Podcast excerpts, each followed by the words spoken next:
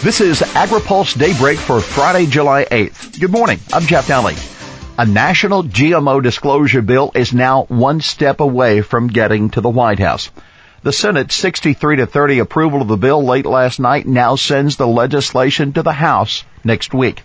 Industry groups already have started lobbying House members to approve the legislation as is, even though many originally didn't like the idea of mandatory disclosure.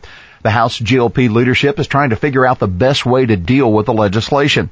One big question is how many hardline conservative Republicans object to voting for the bill unless they're allowed to offer amendments. Some conservatives also may heed the Heritage Foundation's criticism of the legislation and oppose the bill because it would mandate disclosure of GMOs. House Agriculture Chairman Mike Conaway issued a statement. It says the ranking Democrat of the House Agriculture Committee, Collin Peterson, says the bill should get broad support among House Democrats in excess of the 45 who voted for the House version last summer. Conaway said, I think it's the best we can get. Battle of the QR code. Two senators took the debate over the GMO disclosure to Twitter. Vermont Senator Bernie Sanders wanted to make a point that digital disclosure isn't sufficient for biotech ingredients. So he posted a QR code on Twitter Wednesday night that he said could be used to read his thoughts on the bill. North Carolina Senator Thom Tillis responded Thursday with a tweet that said, only took two seconds to open this on my phone. Thanks for showing how easy it is. Not to be outdone, a Sanders tweet responded that the QR code had been posted more than 24 hours earlier and asked Tillis whether he had trouble downloading the code reader. Tillis shot back, nope, that only took two seconds as well. For those who are curious, the Sanders QR code leads to a press release. Crawford gets leadership pledge for Cuban ag trade.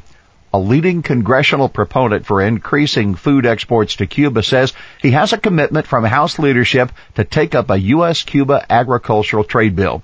A spokesman for Representative Rick Crawford, a Republican of Arkansas, says he hopes to move the legislation by the end of the year.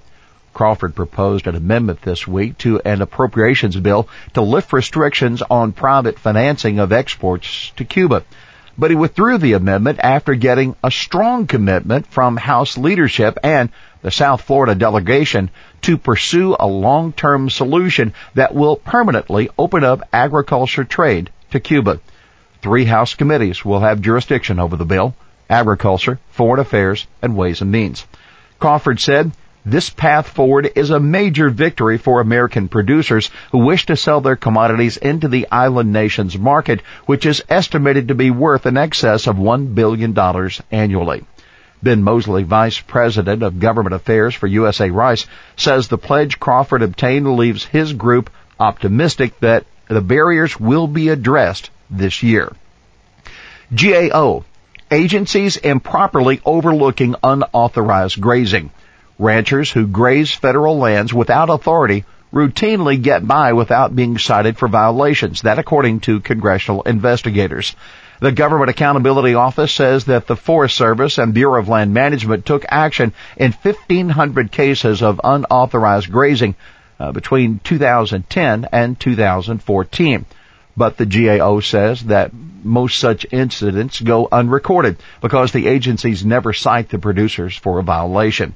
The auditors say the agencies don't have the legal authority to do it, but they routinely resolve incidents without taking action against the producers. GAO's recommendation included a proposal to the Forest Service to raise its fines so that they serve as a better deterrent. Agency field staff told GAO that, for now, there are only a small number of confrontational ranchers who don't recognize federal authority over the land. But that problem, they say, is expected to grow. Are you ready for a break? I mean, it is Friday after all, and after a long week, you probably wish you could be in the great outdoors, perhaps watching brown bears hunt along Alaskan waterfalls. Not in your budget or your travel schedule? The National Park Service, in partnership with Explore.org, can help you with their Bear Cam. With just a click of your mouse, you can watch exclusive live footage of bears fishing along Alaska's Brooks River in the Katmai National Park.